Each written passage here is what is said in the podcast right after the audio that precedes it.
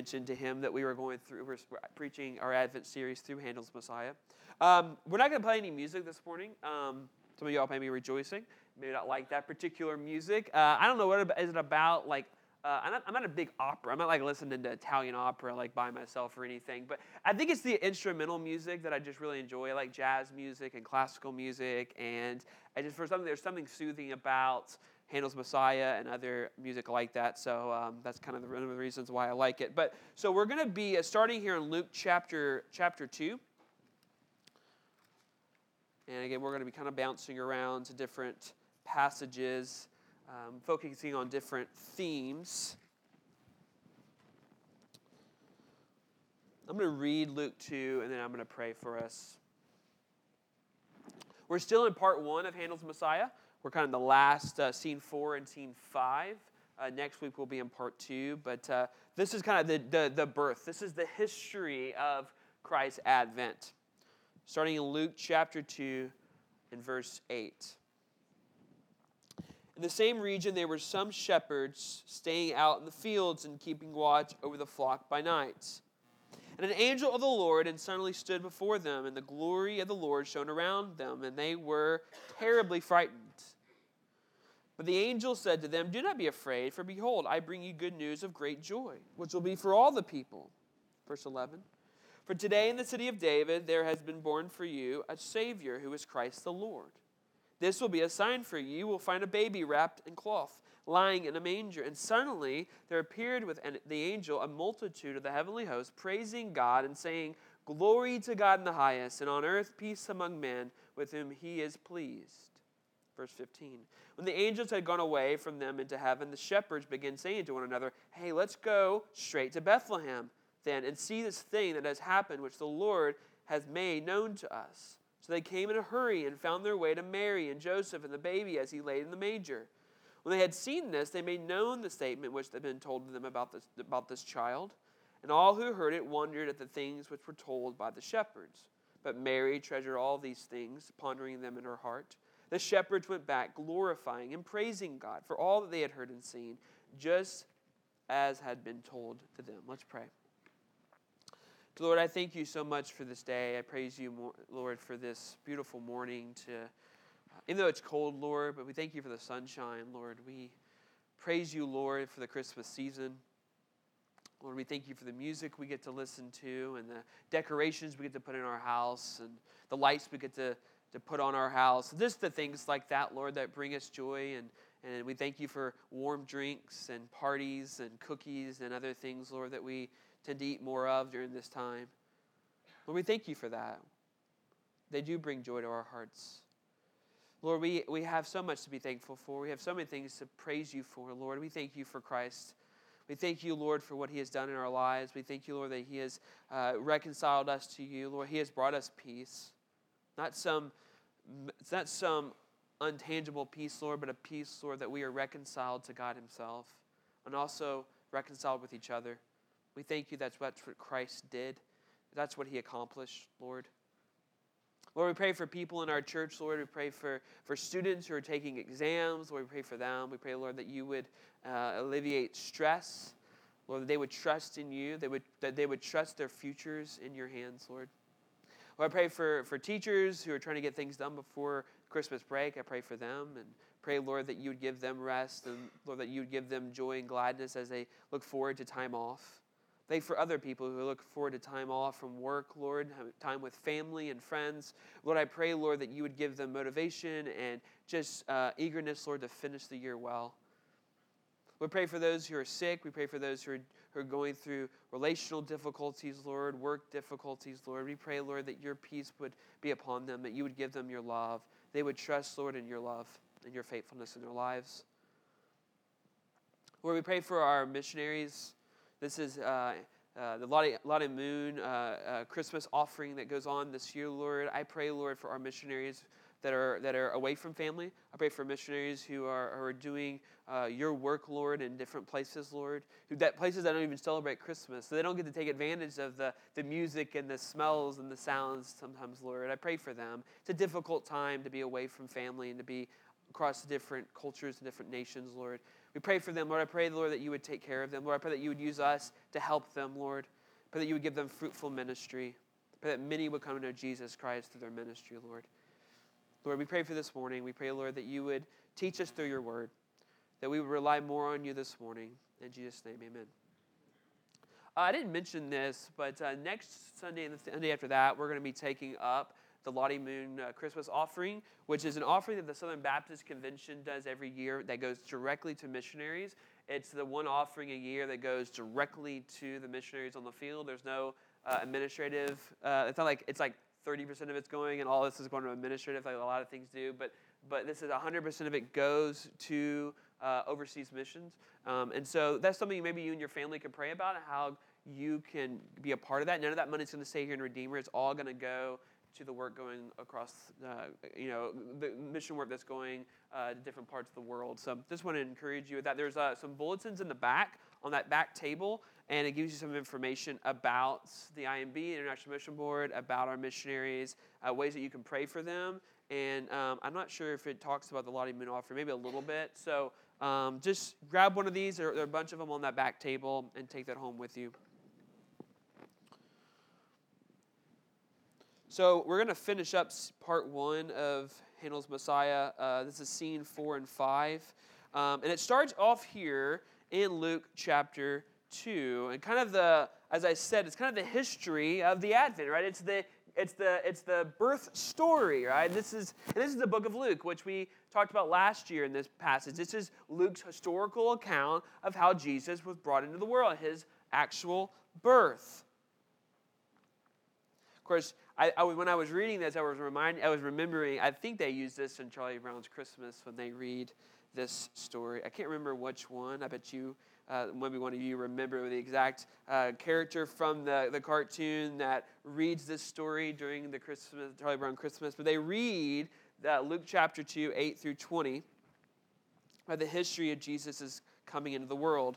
So, kind of the main idea of our of our of our sermon today is you should celebrate, rejoice that Christ came into the world with meekness and gentleness to take your burden and give you relief from the law. That's kind of our main idea. So, kind of a, an introduction, a cold opening to all this is, you know, I wanted to talk about, because I think sometimes when we talk about the birth of Christ or the Advent, that we can almost just talk about the history of the event and never actually talk about how it affects our lives today.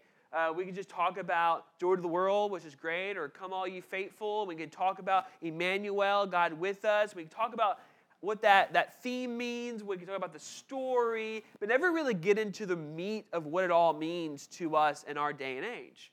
Like when the shepherds saw the angels, they saw uh, the baby Jesus in the manger, it really impacted their lives, right? They were full of joy. They were, they were full of work. They were worshiping God.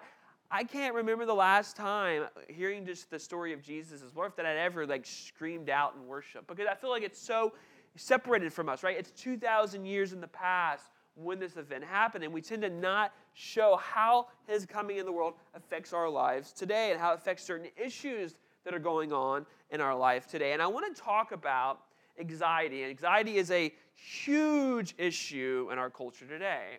There was a, a, New York Times article that I read that was a few years ago, but it was this really long uh, kind of essay on the issue today, and especially amongst teenagers and college students or early 20s or 20 somethings, and how they struggle with anxiety. It says that. Um, uh, and, actually, children, little, like even children in like uh, even even younger than middle school, struggle with anxiety and actually one eighth of children have, have a mental health disorder of anxiety. Even children are taking anti anxiety drugs. Young as 11 years old are taking anti anxiety drugs today. This New York Times magazine, it was called Why Are More American Teenagers Than Ever Suffering from Severe Anxiety? The American College uh, of Health Association reported that 62% in 2016 uh, were dealing with anxiety. And that went up from, from 50% in 2011. So we went up 12% in five years. And they were reported, undergrads reported they, they felt overwhelmingly anxious or they had overwhelming, overwhelming anxiety. The Higher Education Research Institute at UCLA says that in, in eight, 1985, 18% of incoming college freshmen reported that they felt overwhelmed about all they had to do. 18%. In 2010, the number increased to 29%. In 2016, it surged to 41%. 41% of incoming freshman college students say they feel overwhelmed by all that what they have to do. So there's an extreme surge of this feeling of anxiety. Anxiety has become the most common mental health disorder in the United States today, affecting nearly one third of both adolescents and adults, according to the National Institute of Mental Health, struggle with anxiety.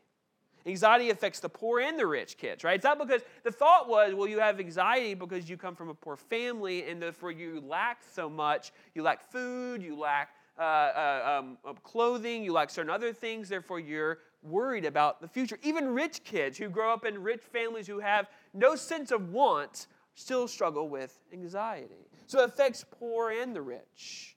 The economic issues or conditions are not the only cause of anxiety today. Many kids and students struggle with anxiety from perfectionistic, perfectionistic expectations from external agents, meaning that they feel like the people around them are demanding that they be perfect in everything that they do. They feel they are, are not measuring up to the expectations around you. But many also struggle with anxiety from internal factors. They're not even externally, where their parents or peers are, are kind of looking at them and saying they have to measure up to a certain standard.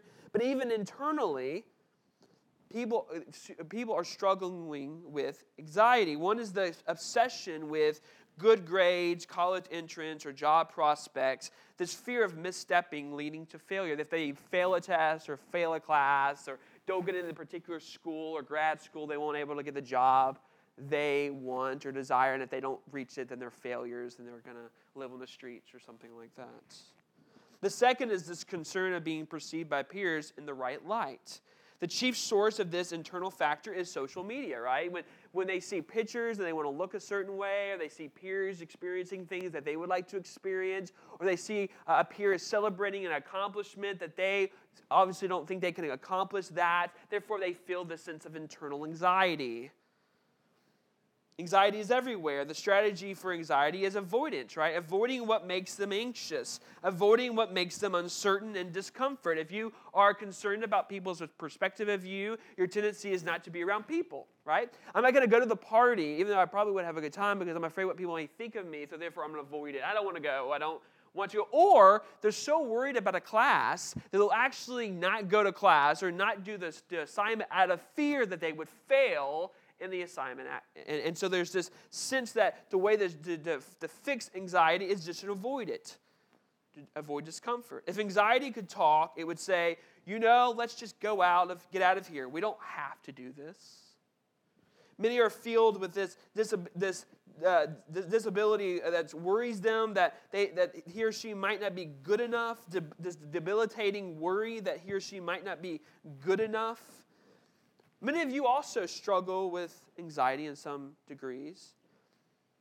I may argue that we all struggle in some degrees with anxiety of some sorts, maybe more, some more than others. I mean, I even asked myself this week, how do I struggle with anxiety? What, what are some things that I'm anxious about? You know, I sometimes avoid hard, decisions, hard discussions. I don't like to have hard discussions. And so, therefore, out of a fear of having uh, hard discussions, I'll avoid hard discussions at times concerned about people's perception of my work. And so a tendency is not to not to get started in procrastinating work because i'm afraid what people may think of it and my, people's perception of it. So it disables me in some ways. There was a, a book that was turned into a netflix show called 13 reasons why. And it was about a story of a girl named hannah who committed suicide. And it, and it presented 13 reasons why uh, and through this audio diary that documented despair from bullying and betrayal so, this idea of anxiety and despair led her to suicide. So a lot of people are struggling with this, and that's why the show was so popular, because so many people are struggling with anxiety.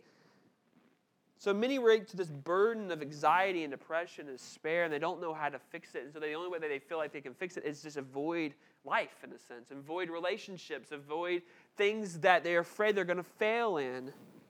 There's no sense of relief. There's no sense of rest. There's no sense of any comfort whatsoever, just pain and despair and anxiety.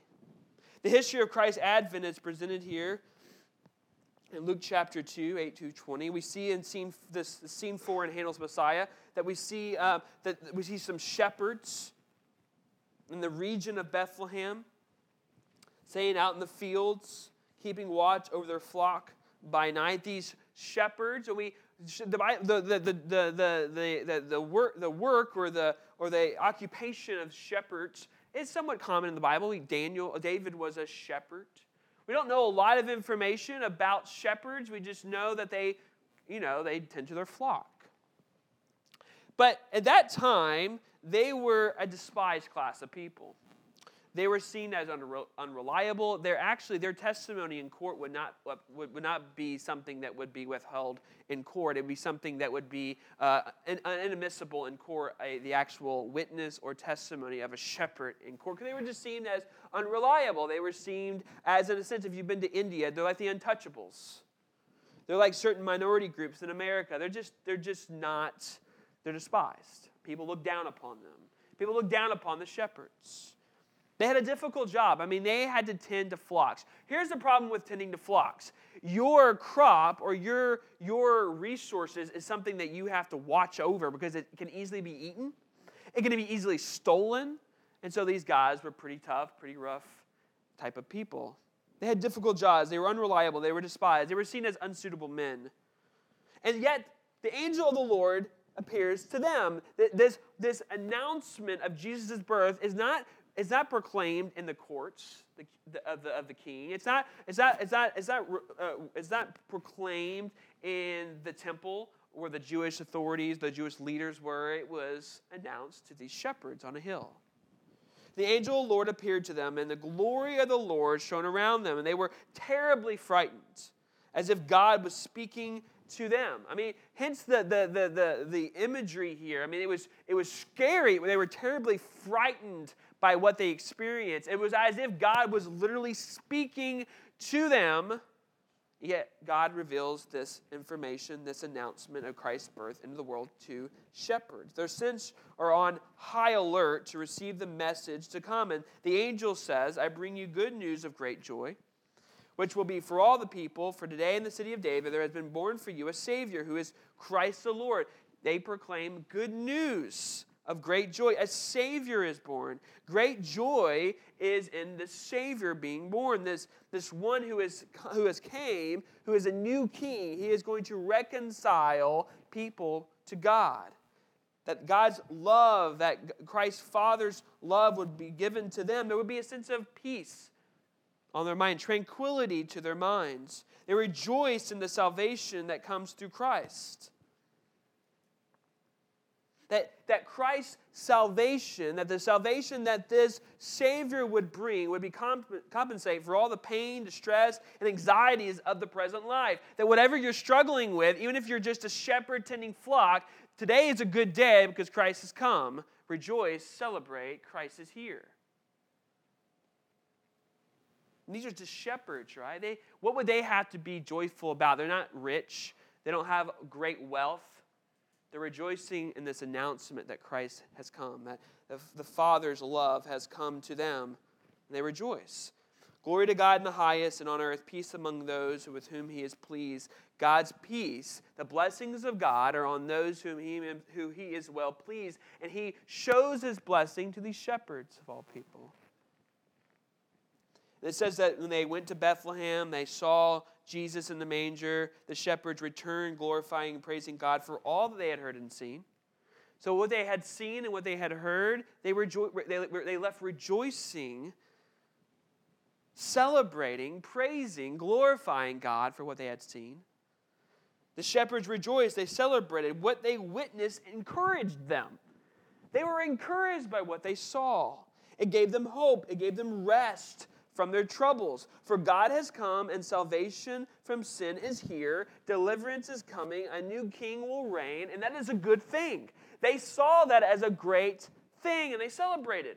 They rejoice as if we would celebrate anything going on in our life a child being born or being married, something that we see as something we celebrate and you have joy over. They had that same feeling when they saw Christ.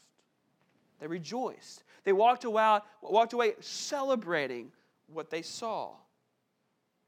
So I'm going to show some Old Testament uh, passages that kind of explain a little bit of the joy that they experienced. Uh, Zechariah 9, 9 through 10 if you have a Bible and you can find Zechariah. It's towards the end of the Old Testament. Zechariah, Malachi. Chapter 9, verse 9 through 10.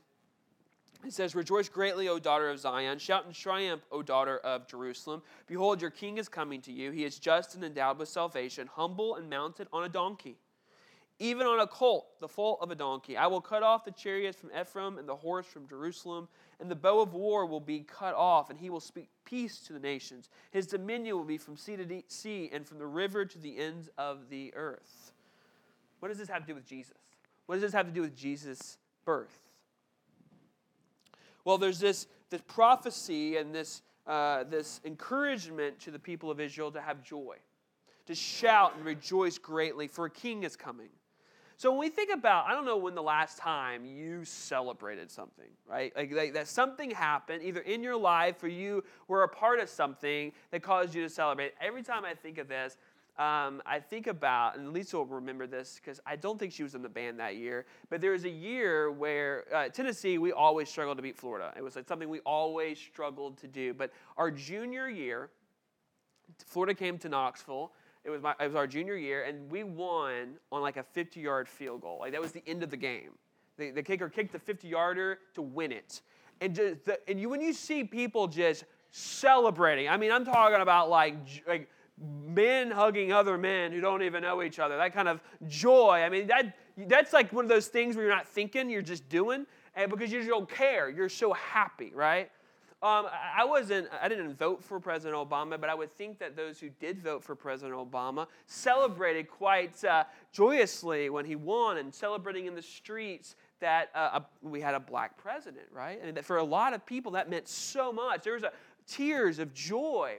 And we, we, we think about that's what we're being, it's being promised here. When Jesus comes, there should be this joyous rejoicing and celebration for what has come, what has inspired, that Christ Jesus, the Messiah, has come. When you have this joy, when you have this rejoicing, there's a sense where tension and worry are then gone away and, and there's a release of joy, right? You're not worried about anything the day that your child is born, right? Maybe the day after or the day before, but the day of, you don't, you're not worried about. You're just happy, right? You're full of joy. All the worry and the anxiety that led up to that moment is then gone away with, and all that was released is joy. This, that's when we think about joy. I mean, this king is coming. We should be joyful. We should rejoice greatly in that this king is coming. He will be just. He will be endowed with salvation. He will be humbled. He will be a humble king. What king or president is humble, right? I mean, uh, that's not even a thing you think of. You don't want a humble king. You don't want a humble president but yet Christ will be humble. It even says that he'll be mounted on a donkey. This is something promised in Genesis 49 11, that, that the, the, the, the, tribe of Judah, which is the tribe that the kingship will come through, that he will, he will, be, uh, he will come on a donkey. This is this humble, this servant oriented kingship. It made me think of that the donkey, right? When the, when the president of the United States come into your town, I, I remember when uh, there were people that took pictures of uh, Donald Trump, President Trump, when he came in town on his Air Force One, like they saw the plane. And that means, I mean, when that big blue plane comes to your town, talk about power, right? I mean, he's he's flying in style. He's got a 747. He could basically run the whole country from an airplane. But this is a very powerful plane. It shows a lot of power. But yet, Jesus is coming in on a donkey. How humbled. It'd be like President of the United States coming into your town on a prop plane on a single engine prop plane. That's not going to be something that's going to draw much attention. That's going to be something that's going to seem as too humble, too, too unpa- not a lot of strength being projected. But Christ is mounted on a donkey. He has actually his actual he has actual strength, not decoration or props that make him seem great. He is great. This king will bring an end to all wars. He will speak peace to the nation. His dominion will be from sea to sea. He will have a global kingdom. All will be impacted by Christ. People will want to, as you see in Zechariah 8 20 through 23, they will want to seek the Lord. All the nations will want to seek him, they will want his favor. They will beg Israel to take them to see this king, to see the Lord. Joy is there. They recognize that all joy is in the presence of God, and so therefore they want to be with God. They want to be with this king. They want to be in the same kingdom as this king because he is the great king. He is the humble king. He's the king of all strength and power. He'll bring end to all wars. I want to be a part of that kingdom. People will beg to be a part of his kingdom because all recognize that rest and relief and peace are in Christ. We see in Isaiah 35, 5 through 6, this is the next passage, Isaiah 35, 5 through 6, this continual um, uh, announcement of joy and rejoicing. 35, 5 through 6. This whole, really, that's kind of this passage from 1 to verse 7 talking about this. Um, this, me, this reason for joy, this reason for shouting for joy. It says, starting in verse 5 of Isaiah 35, Then the eyes of the blind will be opened, the ears of the deaf will be unstopped, the lame will leap like a deer, and the tongue of the mute will shout for joy. For waters will break forth in the wilderness and streams in Arabah. What is this talking about? Why should we be joyful? Why should we celebrate? It's because Christ Jesus will open the eyes of the blind. He will uh, unstop the ears of the deaf the lame will leap like deers. And we have stories in the, Old, in the New Testament of Jesus raising up the lame and leaping with joy because they have been healed.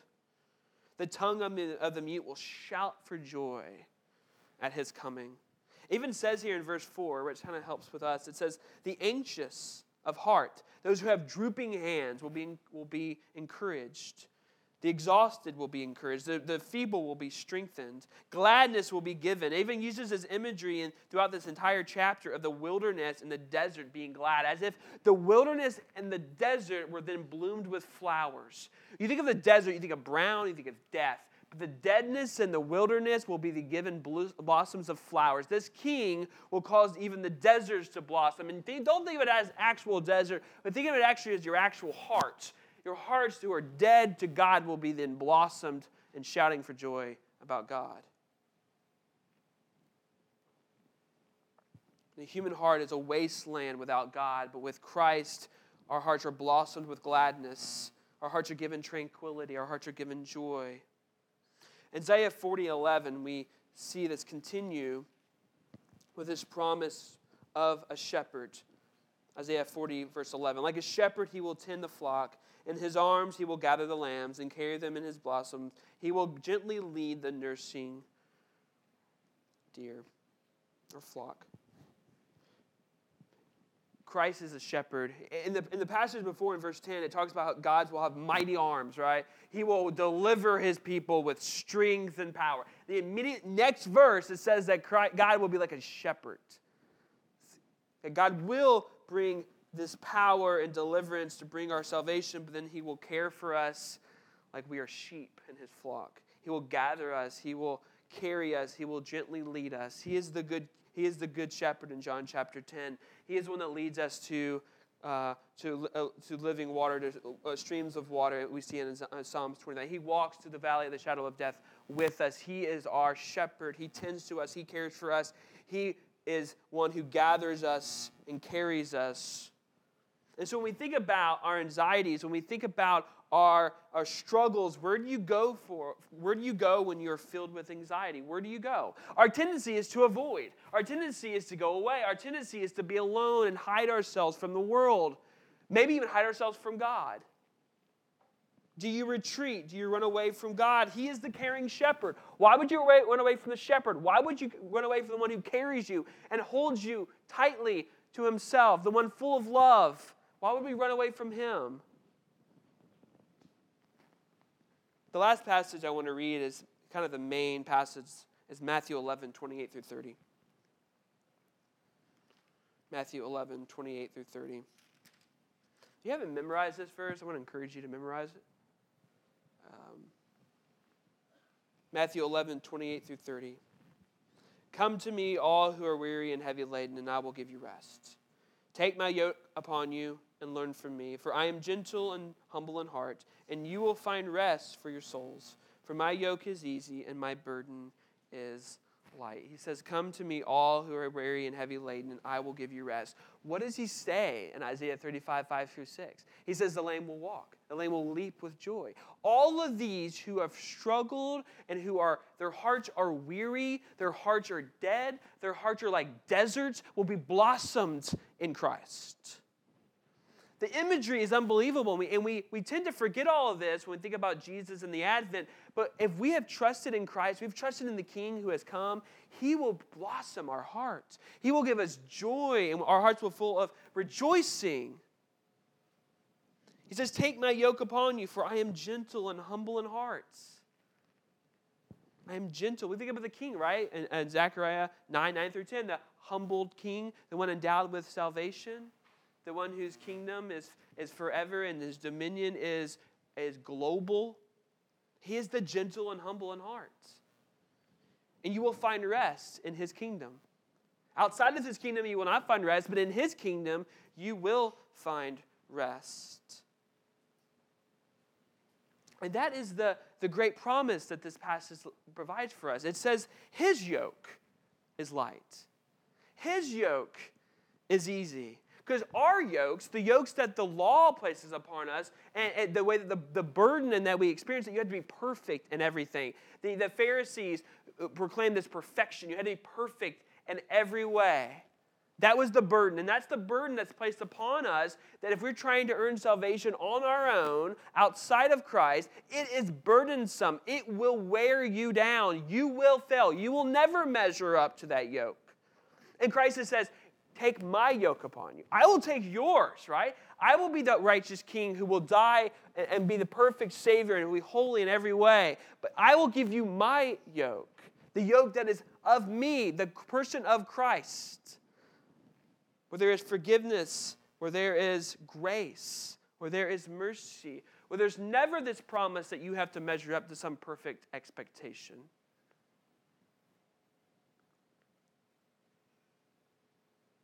That is not the yoke that Christ offers. He offers a, a yoke that is light, that is easy.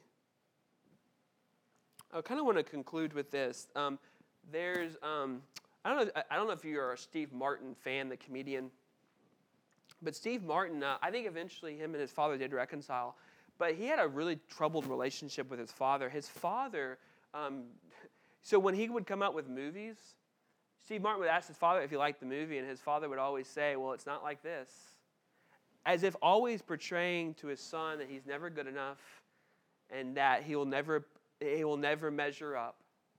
And, and there's this, I don't know if, and, and kind of Steve Martin basically said that, you know, fathers that grew up in the 30s and the 40s and the 50s, they have these expectations. But, you know, I, I think there's a sense where uh, sons and fathers, we feel like we have to earn his favor, right? We have to um, be approved by our fathers. And there's a fear that we don't measure up to what our fathers demands. And this, this burden, right? This burden of measuring up to some expectation to be perfect. This feeling that we have to be perfect in every way to earn any type of approval or to be successful in this world. And it's not coming from external, it's coming from internal. We believe we have to do get an A in every test, get an A in every class, get into every, every great school, get, get the perfect job, raise the perfect family, be the perfect mom, be the perfect dad, make sure you do everything you're supposed to do.